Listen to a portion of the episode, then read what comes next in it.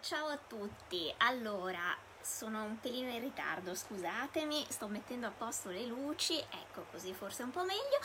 Eh, scusatemi, eh, oggi la diretta è partita in maniera un po' fortunosa perché ero stata travolta dai problemi della didattica eh, della didattica eh, online che non si ferma mai, per cui eh, sono arrivata giustamente all'ultimo momento. Allora, a parte questo, siamo sempre collegati, benvenuti a tutti quanti, ciao Maria, ciao Giovanni, e quelli che stanno arrivando, vi eravate spaventati, temetate che saltasse tutto, invece no. Allora, questa sera la diretta di Galatea eh, si occupa di rinascimento, che in genere non è una delle mie tematiche che vanno per la maggiore, però questa sera ho deciso di fare un affondo su due, su due personaggione del, del Rinascimento, eh, cioè su due donne che sono state, anche se in epoche diverse, eh, delle vere e proprie protagoniste assolute di questo periodo. Come avete visto, buonasera a tutti, ben arrivati, come avete visto, eh, ve l'avevo preannunciato nel post di, nel trailer di, di oggi, le nostre signore del Rinascimento saranno Lucrezia Borgia e eh, Caterina dei Medici. Perché le ho scelte? Mm, perché sono due donne che ehm, non sono solo delle protagoniste del Rinascimento, ma sono anche eh, delle donne estremamente chiacchierate. Diciamo così che loro hanno dovuto vivere sulla loro pelle molti dei pregiudizi che in genere si hanno sulle donne di potere e anche hanno, eh, sono state descritte eh, dai contemporanei, creando attorno a questi due personaggi una vera e propria leggenda nera che forse eh, le due tutto sommato non si erano nemmeno tanto tanto meritate perché poi come vedremo molte delle, dei luoghi comuni che si ripetono su queste due donne in realtà sono delle, delle, delle cattiverie che erano state messe in giro dai loro nemici o amplificate molto dai loro nemici mentre in realtà diciamo così che eh, queste due signore erano forse molto meglio di come sono state raccontate. Allora io intanto sto cercando di leggere i commenti abbiate pazienza io sono Orba, quindi non leggo un accidente. Allora, ti sto trasmettendo sulla mia TV 50 pollici. Oddio, spero di essere truccata bene. Allora, allora eh, sono finita in TV, che bello. allora, da dove cominciamo? Cominciamo da Lucrezia Borgia. Cominciamo da Lucrezia Borgia perché insomma quando uno pensa a una donna del Rinascimento penso che sia davvero il primo nome che viene in mente. Eh, fu una protagonista assoluta, fu una protagonista tutto sommato suo malgrado, perché in realtà la povera Lucrezia eh, forse non avrebbe neanche desiderato avere su di sé puntati i riflettori come li ebbe, si può dire, dalla culla alla tomba. Eh, ci si ritrovò in mezzo mezzo, ma è difficile non finire sotto i riflettori quando sei eh, una esponente della famiglia dei Borgia. Lucrezia nasce bene, benissimo, diciamo così, eh, è una, la figlia del cardinale Rodrigo Borgia che eh, è nipote di un papa, perché non dimentichiamo che insomma i Borgia eh, non arrivano al pontificato con, con Alessandro VI, ma arrivano appunto prima e quindi viene fuori da una famiglia che in Spagna ha una certa influenza e il cardinale Rodrigo sicuramente ha una grande influenza a Roma. È un uomo molto bello, molto affascinante e diciamo che eh, grazie a questo suo fascino e a questa sua bellezza mh, mm, fa anche spesso e volentieri strage di cuori femminili della mamma di Lucrezia sappiamo che era una donna non nobile, eh, che era sposata con, con, un altro personaggio, probabilmente un matrimonio di comodo per, per, coprire questa relazione che lei aveva con Rodrigo, e, mm, però era di origine italiana. Lucrezia quindi nasce in un castello eh, vicino a Roma, dove peraltro vedrà il padre nei primi anni molto raramente, un po' perché appunto eh, si tratta di una figlia comunque illegittima e un po' perché diciamo che il cardinale Borgia aveva molto altro da fare. Ha una famiglia che, eh, in cui sono già nati dei fratelli, il maggiore sarà Cesare, eh, poi ce ne sono altri due che come vedremo avranno anche una, se- una, una vita abbastanza travagliata. Eh, Lucrezia immediatamente, come tutte le donne del tempo, diventa una pedina sul mercato matrimoniale e quindi anche i suoi, eh, i suoi fidanzamenti seguono un po' l'andazzo di quelle che sono le fortune di casa Borgia e del padre, perché abbiamo una specie di escalation. All'inizio si pensa di farla, mm, di farla, mm, fidanzare con un nobile spagnolo perché comunque Rodrigo ha bisogno di consolidare quello che è il suo background eh, di, di, famiglia, quindi in Spagna. Poi non appena lui eh, scala le posizioni di potere all'interno del, del Concilio dei Cardinali e diventa Papa, evidentemente anche per Lucrezia si aprono nuove prospettive. Il primo marito eh, è eh, uno Sforza ed è il signore di eh, ed ha un suo dominio appunto in Emilia, nell'attuale Emilia Romagna e nelle Marche. Matrimonio sfortunatissimo perché in realtà eh, finisce nel peggiore dei modi. Lucrezia viene sposata peraltro a questo signore che ha 11 anni e anche questo ci dovrebbe far riflettere molto sui giudizi che alle volte noi diamo su questi personaggi storici, cioè era una bambina, oggi sarebbe giustamente il marito e anche il padre sarebbero condannati per pedofilia perché eh, a quell'età è evidente che una bambina non può essere fatta sposare,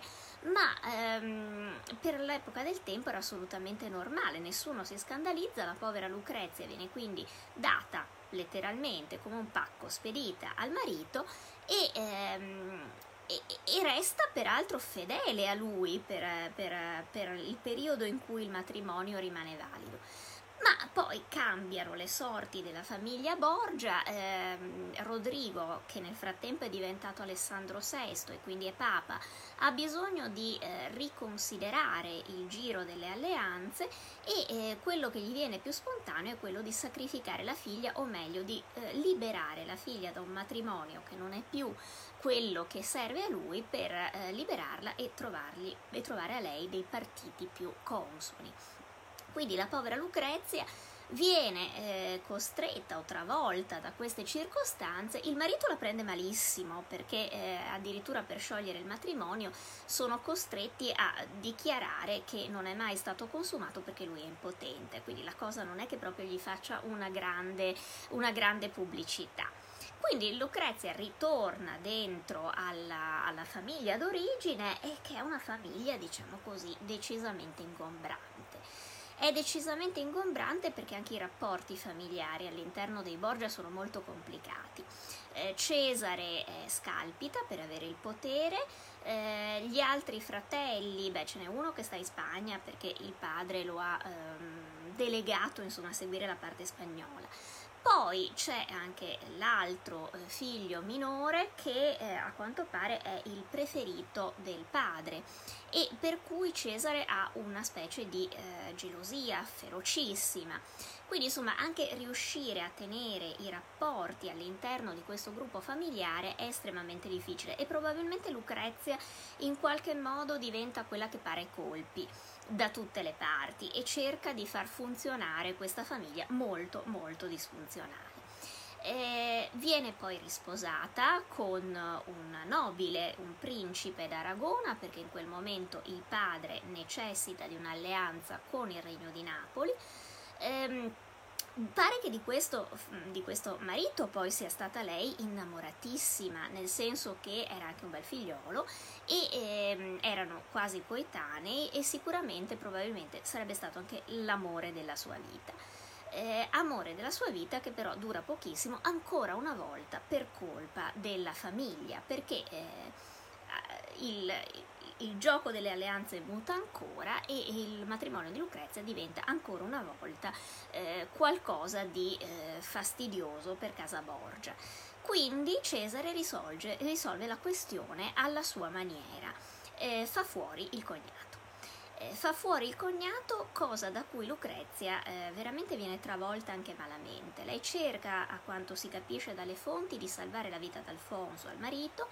ehm, prova anche ad andarlo a trovare perché il, pa- il um, fratello, scusatemi, Cesare lo ha preso prigioniero, cerca di ottenere un incontro con il fratello e con il padre per riuscire a sanare questa situazione assurda, eh, ma non arriva in tempo perché un sicario del fratello lo ha fatto uccidere il marito, il giovane marito. Quindi è una donna che veramente eh, vede passare di tutto davanti agli occhi e si trova spesso a dover fronteggiare delle, delle situazioni di estrema violenza che sono poi delle, delle, situazioni per lei difficilmente evitabili perché sono causate da, dagli uomini che tutto sommato ama di più, cioè il fratello e il padre. Ecco, anche sul tipo di amore che ha legato Lucrezia al fratello e al padre, di pettegolezzi ce ne sono tantissimi. Ce ne sono tantissimi perché i nemici dei Borgia hanno sempre sostenuto che i rapporti fra il padre e il fratello con Lucrezia fossero dei rapporti incestuosi. Addirittura eh, si, si, è usato la nascita di uno dei figli di Lucrezia, eh, Giovanni, di cui non si conosce il padre, eh, per immaginare che il padre potrebbe essere stato o il fratello o, il pa- o, o, o appunto Alessandro VI, che peraltro nei documenti risultano effettivamente i, i genitori di questo, di questo figliolo, di cui però non viene mai citata la madre. Cosa era successo? Probabilmente si trattava di un escamotage per coprire il fatto che Lucrezia magari aveva avuto questo figlio con un amante che non poteva essere indicato come il padre. Peraltro, ripeto, lei non viene mai indicata eh, nei documenti come la madre di questo bambino e quindi il padre Rodrigo ehm, in qualche modo per evitare lo scandalo lo fece passare per figlio suo. Eh, però immaginatevi anche quanto può essere devastante per una donna, eh, per una ragazza, perché poi insomma è veramente giovanissima, mm, è una ragazzina, trovarsi eh, coinvolta da un pettegolezzo del genere. Eh, sicuramente lei fu legata molto profondamente sia al padre sia al fratello, a cui le perdono tutte. Nonostante tutto quello che le fecero passare, lei non ebbe mai un, uh, un momento di ribellione o anche di insofferenza nei, fi, nei, nei confronti della famiglia d'origine. Però de- bisogna dire che ad un certo punto il destino riuscì a qualche modo a a darle una, uh, una, via di fuga, una via di fuga grazie ad un ennesimo matrimonio politico, quello con il duca di Ferrara. Ehm, matrimonio che all'inizio fu osteggiatissimo dalle donne della casa estense perché, perché si pensava appunto che Lucrezia fosse una donna troppo chiacchierata per diventare eh, la, eh, la signora di Ferrara.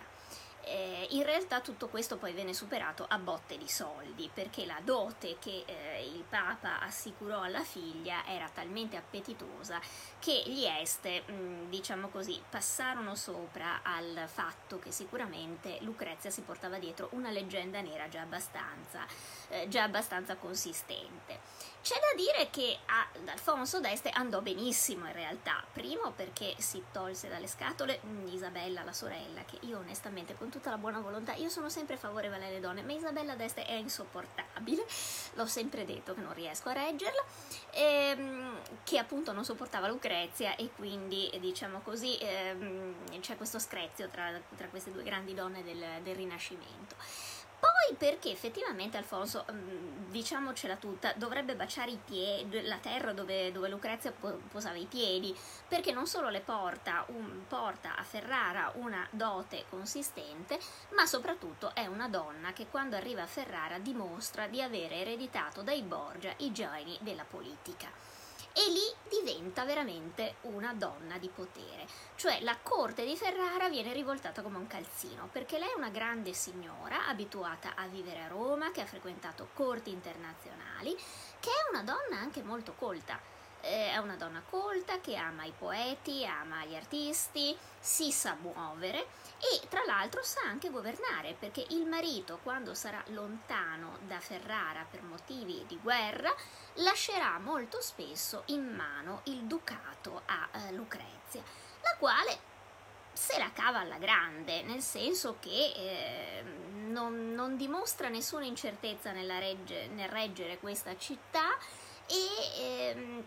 e dimostra anche di avere la tempra proprio di un politico di razza. Poi si toglie anche le sue soddisfazioni, compresa quella di cornificare la cognata, perché appunto, scusatemi, intanto cerco di,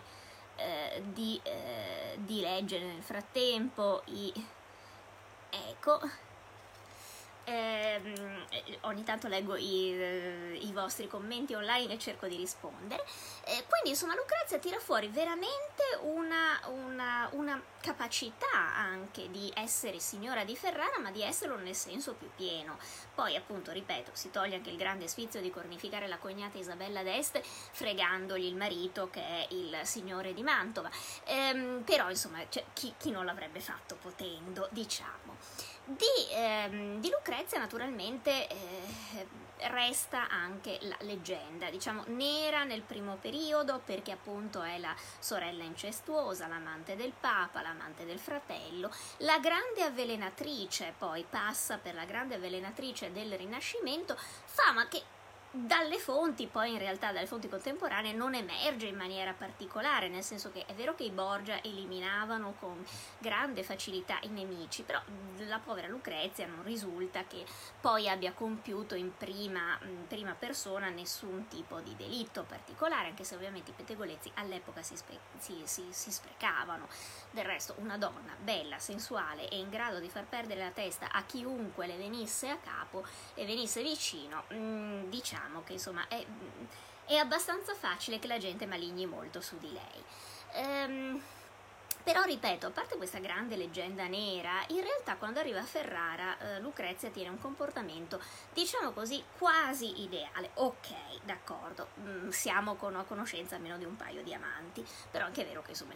il marito stava quasi sempre via ed erano matrimoni di Stato, per cui insomma diciamo che erano anche messi in conto. Lei dimostra che una certa buon gusto nel sceglierseli, eh, rimarrà famosa la sua relazione, non si sa quanto platonica, io conoscendo Bembo che era veneziano, al fatto che fosse platonica non ci credo,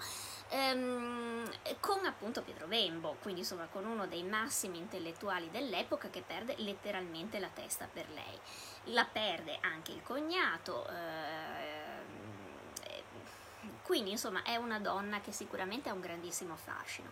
Però va detto che tutto sommato il rapporto con Alfonso d'Este fu eh, estremamente, mm, estremamente felice da quel punto di vista. Appunto, il marito si fidava molto di lei, eh, la rispettava anche dal punto di vista appunto politico perché le affidava la gestione della città e bisogna dire che anche nell'ultimo periodo della sua vita eh, Lucrezia tenne un contegno assolutamente, eh, assolutamente non criticabile. Eh, addirittura si convertì a una forma molto, molto sentita di cristianesimo, prese addirittura gli ordini come terziaria francescana, tant'è vero che quando morì a seguito dell'ultimo parto che aveva, venne sepolta con eh, gli abiti di una terziaria francescana. Quindi si trattava di una donna che eh, probabilmente anche perché aveva avuto questa vita decisamente al di sopra e al, sopra le righe e ne aveva viste di ogni colore, eh, alla fine aveva trovato oh, in qualche modo la pace e almeno aspirava ad avere una pace, a trovare la pace nella religione. Quindi paradossalmente la, la parabola di vita e anche politica di Lucrezia Borgia eh, è una, una, vita molto finisce appunto con, quasi in odor di santità se non proprio. Ma sicuramente ci dimostra come spesso queste donne estremamente criticate poi in realtà vogliono soltanto un po' di pace ecco. Lucrezia sembra veramente una donna che per tutta la vita ha cercato un suo equilibrio in mezzo a quell'enorme caos che era il Rinascimento italiano, che era un'epoca indubbiamente molto affascinante, però anche difficile da vivere per chi ci si trovava in mezzo, perché era una, donna, una, una epoca molto crudele, eh, dove, dove veramente si rischiava la vita ogni minuto e dove molto spesso si veniva travolti dalle circostanze. Ecco, Lucrezia dà sempre l'impressione di una donna che è stata spesso travolta dalle circostanze in qualche modo, grazie alla sua intelligenza e anche grazie alla sua grazia, perché è una donna molto elegante da certi punti di vista, non trasale mai, non trascende, comunque non le si sentono mai fare dei, delle critiche aperte neanche a quelli che l'hanno fatto molto male. Eh, quindi sono una donna che tutto sommato lascia un, un'immagine di sé molto aggraziata, molto malinconica alle volte, ma per certi aspetti molto dolce. e credo che sia una delle, delle, delle, caratteristiche proprio che la rende così affascinante. Lucrezia sembra una donna che attraversa il Rinascimento, attraversa le peggio cose, come si direbbe a Roma, però appunto con quella grazia quasi divina di non farsene mai completamente travolgere e questo probabilmente era quello che anche la rendeva così affascinante, aggraziata agli occhi dei contemporanei, oltre al fatto che era veramente molto bella e tutte le, ehm, le opere d'arte che la ritraggono lo confermano. L'altra donna che eh, deciso di trattare è un'altra grande signora del Rinascimento, un po' successiva, siamo un paio di generazioni dopo, e ehm, si tratta di Caterina dei Medici. Caterina dei Medici che è eh, la pronipote di Lorenzo il Magnifico e che diciamo dall'avo aveva sicuramente ereditato eh, molte cose che agli altri medici in realtà erano venute meno perché diciamocelo francamente la famiglia Medici a parte Cosimo e Lorenzo poi non è che aveva avuto questi geni eh, incredibilmente svegli ecco eh, la nostra Caterina invece dimostra di eh, aver veramente ereditato i geni migliori di casa Medici. Certo che anche lei ha avuto una vita particolarmente complicata e difficile da affrontare. L'ha affrontata quasi sempre da sola, peraltro, e, ehm, e ha lasciato sicuramente un segno. Lei dunque è la nipote di un papa, di Papa Clemente, che appunto è un medici, e, e, resta orfana quasi subito dei genitori, sarebbe in teoria duchessa d'Urbino, ma è un uh, titolo che non riuscirà a sfruttare mai,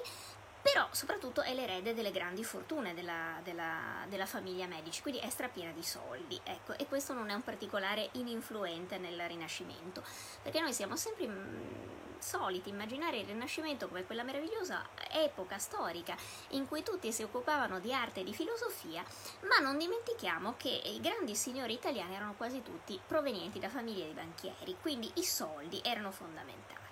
Caterina è ricca sfondata e questo, diciamo così, immediatamente la fa diventare una, ehm, una preda per tutte le case eh, più o meno regnanti, eh, non solo italiane ma dell'intero continente, perché mettere soldi, le mani sopra i soldi dei medici è indubbiamente una cosa che fa venire l'acquolina in bocca. Papa Clemente ovviamente vuole fare il più grande eh, il più grande eh, affare della sua vita, usare la nipote per ottenere una, eh, una,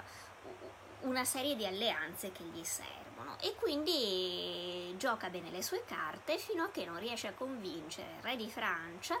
eh, Francesco I a fidanzare Caterina non con il suo erede al trono, ma comunque con il figlio, eh, con il figlio secondogenito.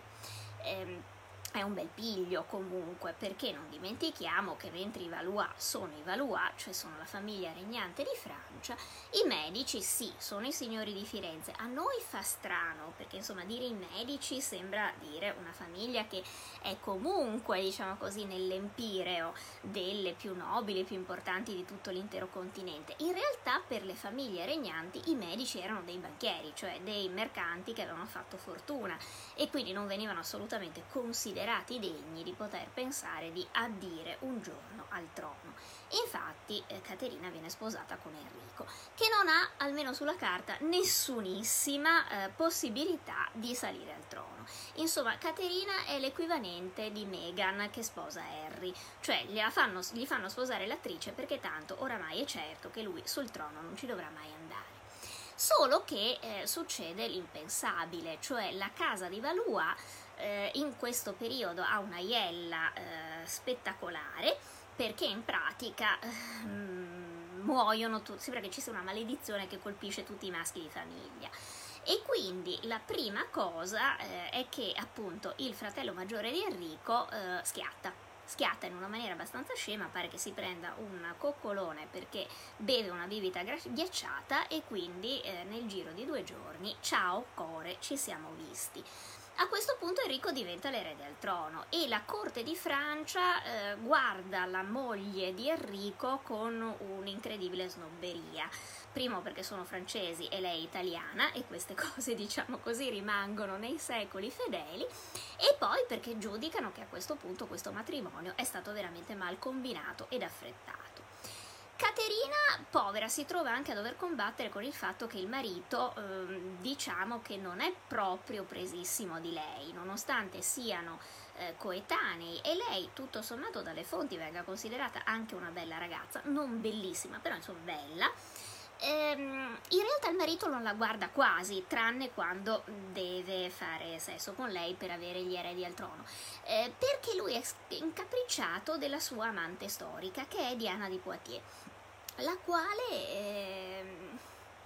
la quale è una signora, eh, oggi la definiremmo una cougar perché in realtà è molto più anziana di Enrico, di almeno una ventina d'anni,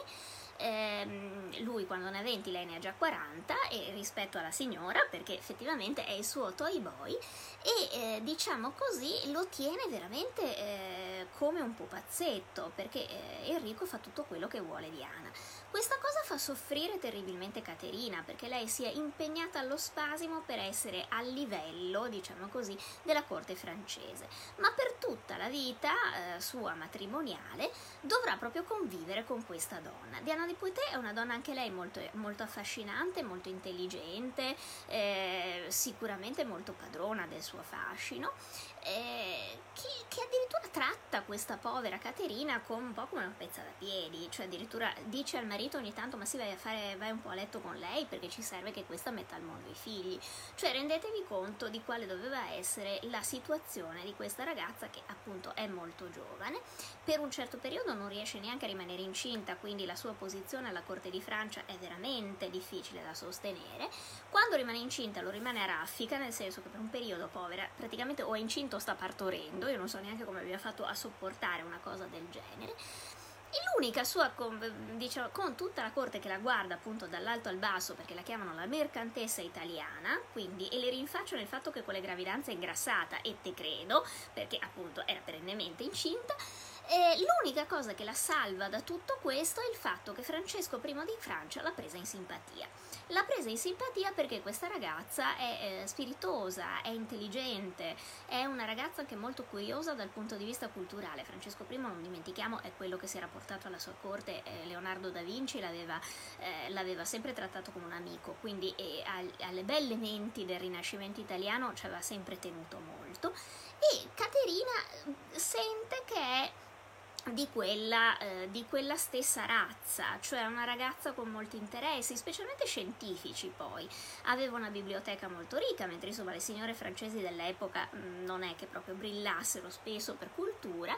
eh, aveva anche tutti i suoi interessi esoterici, non dimentichiamoci che Caterina era quella che poi sarà la grande protettrice di Nostradamus, però non possiamo lo stesso dimenticare che all'epoca l'astrologia e l'astronomia erano considerate una, un'unica scienza, quindi quando si dice che Caterina si affidava agli astrologi, eh, non è la stessa cosa, eh, diciamo così, che, che, si può dire adesso. Adesso se una va dalla maga o dall'astrologa, eh, insomma,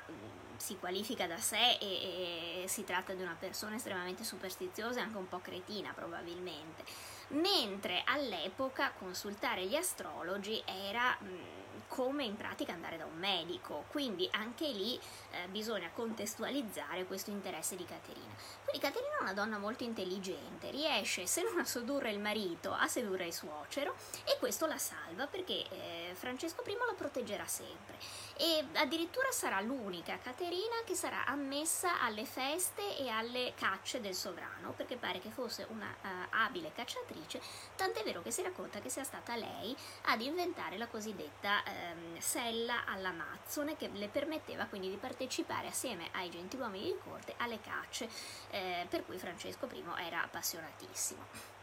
Quindi questo rapporto che lei costruisce col, col, suocero probabilmente le evita il repudio e poi la mette al sicuro da molte eh, malignità della corte, che comunque non l'amerà mai. Poi comincia la serie dei lutti nella vita di Caterina. Eh, il primo è il marito, muoiono tutti in una maniera molto stupida peraltro. Il marito viene fatto fuori nel corso di una giostra, di una giostra in cui sta eh, giostrando con altri cavalieri una lancia che non si capisce bene per qual motivo doveva essere una, un'arma da combattimento da torneo, quindi non doveva essere pericolosa, ma evidentemente mh, mm, la sfiga colpisce anche i re, eh, riesce a beccare proprio giusta la celata, eh, il buchetto nella celata, si infila, trapassa l'occhio del marito e va a mettersi direttamente nel cranio. Quindi Enrico II, ciao, ce lo siamo giocati. A quel punto Caterina eh, diventa un punto di riferimento per la corte, perché comunque è la regina madre. Una regina madre che però deve contare eh, con, deve lottare anche lì per avere eh, una certa influenza perché il primogenito che deve salire al trono è nel frattempo stato maritato e stato maritato con un'altra donna molto molto ingombrante, una principessa molto molto ingombrante che è niente poco di meno che Maria Stuarda. Quindi una ragazza bellissima che eh, era stata eh, portata in Francia, era, tecnicamente era la regina di Scozia anche se c'era stata pochissimo, ma la mamma, che era Anna di Guisa, l'aveva portata in Francia e fatta allevare alla corte di Francia per diventare regina di Francia. Maria Stuart era una donna bellissima, eh, molto capricciosa e abituata a fare quello che voleva,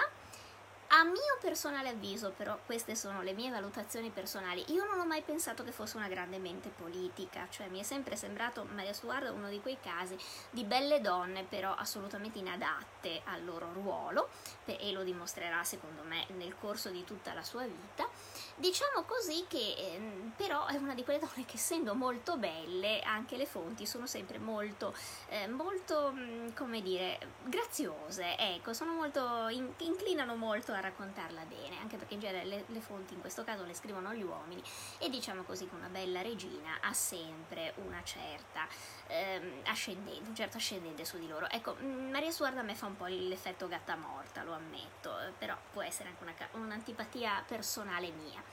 diciamo così. Maria Stuarda certo con Caterina non ha un buon rapporto. Caterina mm, si, tiene, si, tiene, a lato, cioè cerca di evitare il conflitto, anche perché, ripeto, lì non era soltanto un problema di baruffe tra suocera e nuora. Il problema è che appunto Maria Stuarda era figlia di Anna di Guisa e i duchi di Guisa alla corte francese erano potentissimi, quindi Caterina sapeva benissimo che non poteva rischiare uno scontro con loro perché sarebbe stato un disastro, soprattutto soprattutto per lei, erano a capo di quella fazione che l'aveva sempre considerata la mercantessa italiana e che ehm, mal sopportava il fatto che fosse diventata membro della famiglia reale.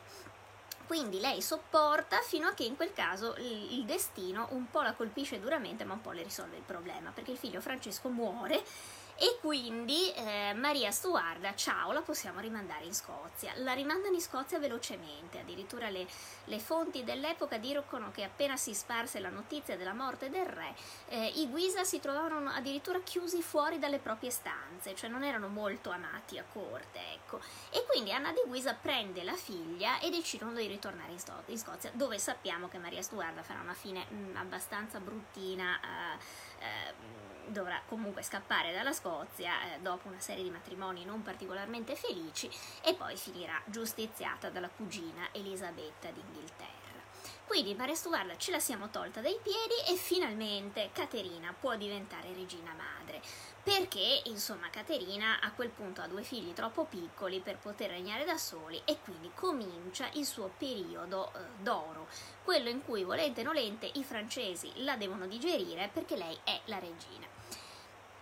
non è una regina malvagia, nel senso che dal punto di vista politico eh, Caterina è veramente una medici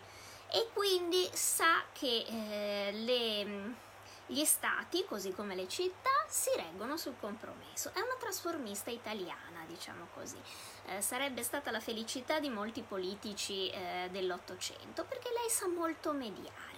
evita lo scontro quando è possibile, cambia spesso strategia perché poi insomma si muove un po' camminando sulle uova e se ne rende conto, però è una donna di estrema intelligenza, di estrema intelligenza e anche di estrema curiosità.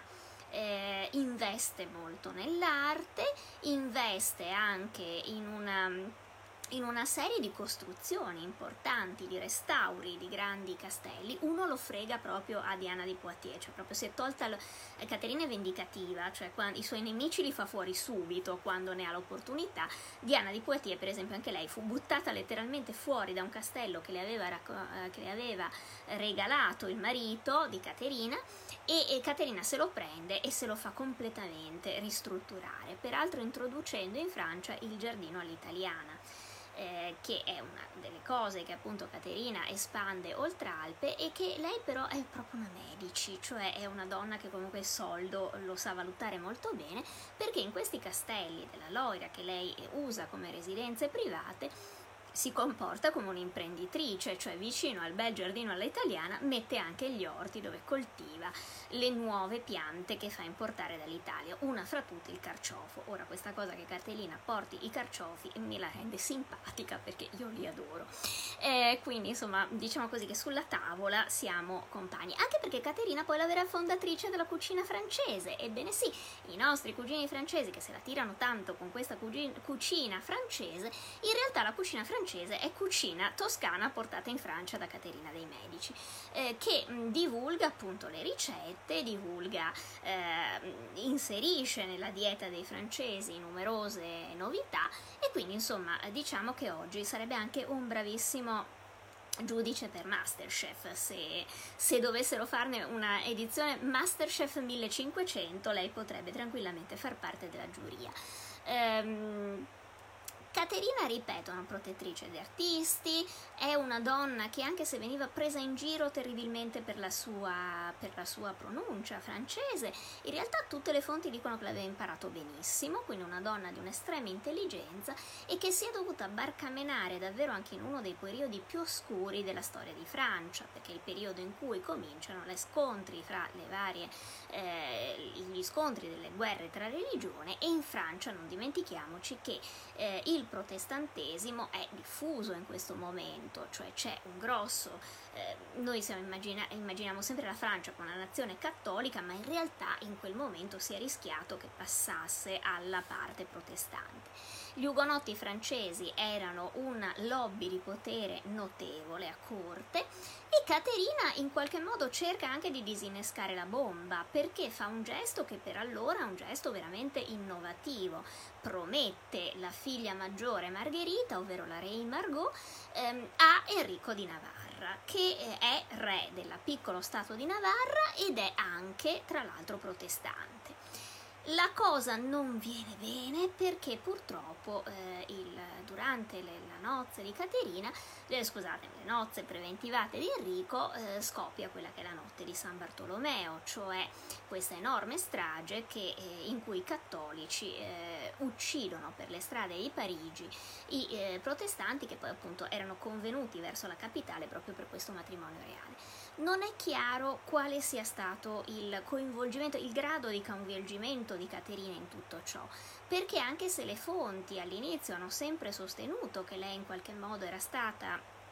a prendere questa decisione e a dare gli ordini, in realtà oggi si tende più a dire che questa era stata una decisione del figlio, eh, che proprio non sopportava l'aspirante cognato e che voleva in qualche modo ribadire la sua autonomia rispetto alla madre. Fatto sta che in effetti Caterina da questa cosa sembra addirittura sorpresa e sicuramente non l'avrebbe mai approvata in questi termini perché abbiamo visto che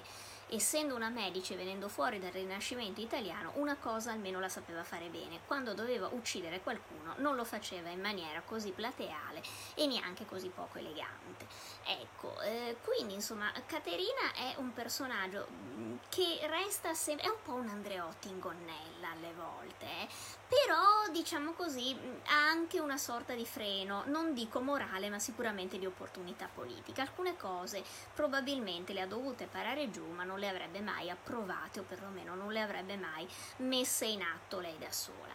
Eh, nell'ultimo periodo della sua vita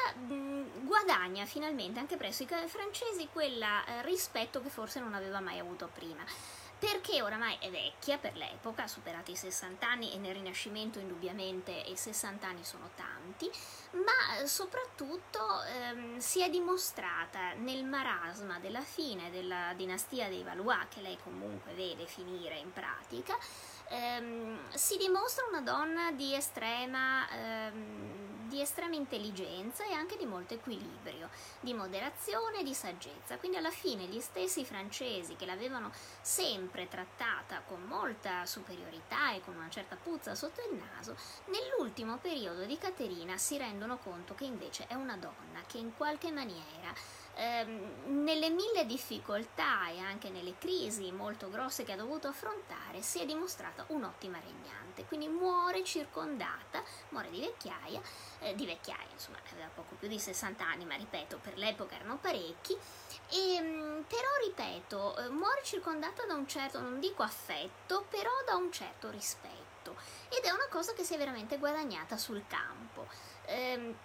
Caterina è una donna che ha dimostrato di essere una Medici fino all'ultimo e, e, ha portato avanti quelle che erano state le caratteristiche migliori forse della sua dinastia. Poi non sempre è riuscita ad essere sicuramente simpatica, ma insomma non è una caratteristica dovuta a tutti i personaggi storici. Certamente quello che resta di lei è l'immagine di una donna estremamente forte, forte di carattere, tenace, una donna che non si arrende mai, mh, mm, per quanto le circostanze veramente sembra alle volte che prendano la mira, perché ha dovuto vedere la strage dei figli, ha perso il marito, è stata trattata spesso e volentieri a pesci in faccia, ha dovuto sopportare anche appunto le, le male grazie proprio, delle volte anche gratuite, sia dei Guisa sia appunto di Maria Stuarda, e, e lei ha incassato, ecco Caterina era una grande incassatrice, cioè incassava i colpi, eh, studiava la situazione e poi reagiva. Quando reagiva era molto pericolosa perché effettivamente poi l'ira di Caterina tendeva ad essere un vero e proprio problema. Ecco, era meglio non averla nemica perché era una di quelle persone che, eh, come dire, possono aspettare anche vent'anni, ma se l'hai fatto uno sgarbo te lo fanno pagare. Devo dire che questa è una cosa che a me sta simpatica perché mh, mm, tendenzialmente è un lato del carattere delle donne che io apprezzo molto, cioè il fatto che quando non puoi restituirle subito, ma prima o dopo la devi pagare. Ecco. Allora, come avete immaginato, queste due donne, che pure sono diversissime tra di loro, mi sono comunque molto simpatiche. Mi sono molto simpatiche perché trovo che facciano parte di, eh, di quelle donne che vengono criticate più per il fatto di essere donne che per, altre, che per altri veri motivi. Cioè ci sono personaggi maschi del Rinascimento che sono stati molto più cretini e molto peggiori dal punto di vista politico che però se ne escono fuori con una fama molto migliore. Queste due donne che invece hanno dimostrato una capacità di resistere ai colpi del destino e di rivoltare a loro favore anche le circostanze più avverse, invece sono spesso state raccontate Lucrezia come una cretina avvelenatrice e eh, Caterina come una insopportabile megera rompiscatole eh, in realtà io credo che sia molto ingiusto e penso anche che sia questo uno di quei casi in cui il gender gap, come si dice, pesa, perché se le cose che hanno fatto Lucrezia e eh, Caterina le avessero fatte degli uomini, io credo che difficilmente sarebbero state criticate, anzi si sarebbe molto valorizzato aspetti del loro carattere che invece perché sono donne vengono eh, veramente sottolineati come negativi. Ora io vi leggo, leggo un po' di, eh, metto gli, inforco gli occhiali e quindi non vi spaventate eh, e leggo un po' delle domande che, eh, che, mi fate, non tutte magari perché non è detto che, eh, che riesca a rispondere tutte. Allora, eh, dunque, dunque, dunque, rispondo un po' random, poi quelle che non rispondo magari vi rispondo nei commenti. Allora, eh, sì, cioè, ci sono alcuni commenti che ricordano la biografia, la biografia, eh, la bibliografia su queste due donne è immensa perché effettivamente hanno avuto, avuto tantissime, tantissime tantissime bibliografie e tantissimi studi a loro dedicati. Io neanche ci provo a riassumervela perché faremo domani mattina. Allora, ehm, Massimo Martinelli va detto però che se dobbiamo dare credito alle relazioni del Senato veneziano e dell'ambasciatore Antonio Soriano sulle feste del Papa, qualcosa di strano nei rapporti col padre era anche messo anche in pubblico. Sì, sì, ma voglio dire che, eh, che Alessandro Borgia avesse con tutti i suoi figli un rapporto molto stretto, peraltro, e che probabilmente con Lucrezia avesse un rapporto particolare, non è da escludere, non si capisce se poi sia arrivato un vero e proprio incesto, però certamente era la sua figliola preferita e, e forse anche qualcosa c'era di strano nel rapporto tra i due. Però, insomma, non dimentichiamo che lei era veramente una bambina, quindi anche se ci fosse stato qualcosa di strano era assolutamente indipendente dalla sua volontà e la colpa era appunto del padre e non certo sua. Lei al massimo può essere una vittima di questa situazione. Mm Antonio Spinosa nella, nella, saga dei Borgia ha contribuito a alimentare la, fa, la, fama sinistra di Lucrezia, ci sono voluti anni. Sì, devo dire che molta la, della letteratura, specie la letteratura di divulgazione un po' andante, ci ha giocato molto su questa cosa di Lucrezia, la fama nera, eccetera. Poi in realtà se si va a vedere le fonti non è che ci sono questi grandi appigli, sono più che altro malevolenze, vengono desunte da accenni di lettere appunto dei diplomati diplomatici, di altre cose, però in realtà sono tutte un pourparler, cioè si vengono riferite voci e alle volte leggendo la corrispondenza diplomatica ci si rende conto che nemmeno i diplomatici che le riportavano ci credevano molto, però giustamente le riferivano perché come sempre per, facendo un servizio di intelligence per i servizi segreti i pettegolezzi ovviamente servono perché eh, possono essere anche una, un'arma di ricatto potente, ecco. Poi dunque, eh, potresti consigliare una biografia di Lucrezia? Guarda, ti consiglio, non sono biografie, però insomma quella della Bellonce è bellissima, anche dal punto di vista letterario, poi ce n'è una molto divertente di Dario Fo, che secondo me comunque va, va letta anche per, per, per, per il divertimento proprio dello stile. Mi permetto di sentire sui medici perché il, rato, ramo cadetto ci ha dato Giovanni dalle bande nere suo figlio Cosimo I, du Granduca di Costana. Sì, è il ramo cadetto, però insomma è il ramo principale, diciamo che non ha brillato eh, da Pietro, da, da, insomma non ha proprio brillato per la, per la, capacità politica. Poi Giovanni dalle bande nere sì, ma è morto anche subito, cioè eh, teniamo presente. E lì secondo me aveva preso molto dalla mamma, ecco, più che ancora dai medici. Però insomma diciamo, dopo Lorenzo non hanno più avuto nessuno, veramente veramente all'altezza di quel genio politico lì. Ehm,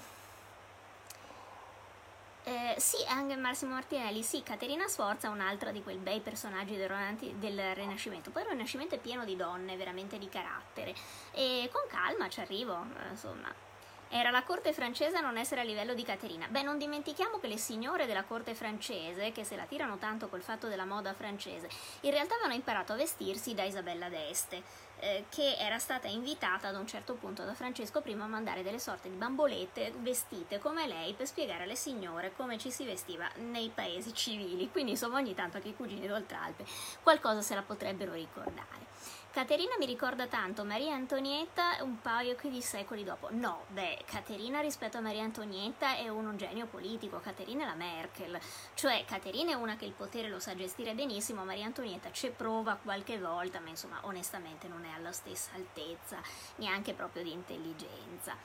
Eh, Maria Stuarda prese in mezzo alle due gigantesche come Caterina ed Elisabetta Tudor. Sì, è stata molto sfortunata, però va detto che non è che proprio abbia retto il confronto molto bene, perché a parte il fatto che era una bella ragazza molto decorativa e probabilmente aveva questa fama di, di donna affascinante, lo era probabilmente, però dal punto di vista politico diciamolo non ne ha mai azzeccata una e soprattutto aveva una straordinaria capacità di prendersi gli uomini peggiori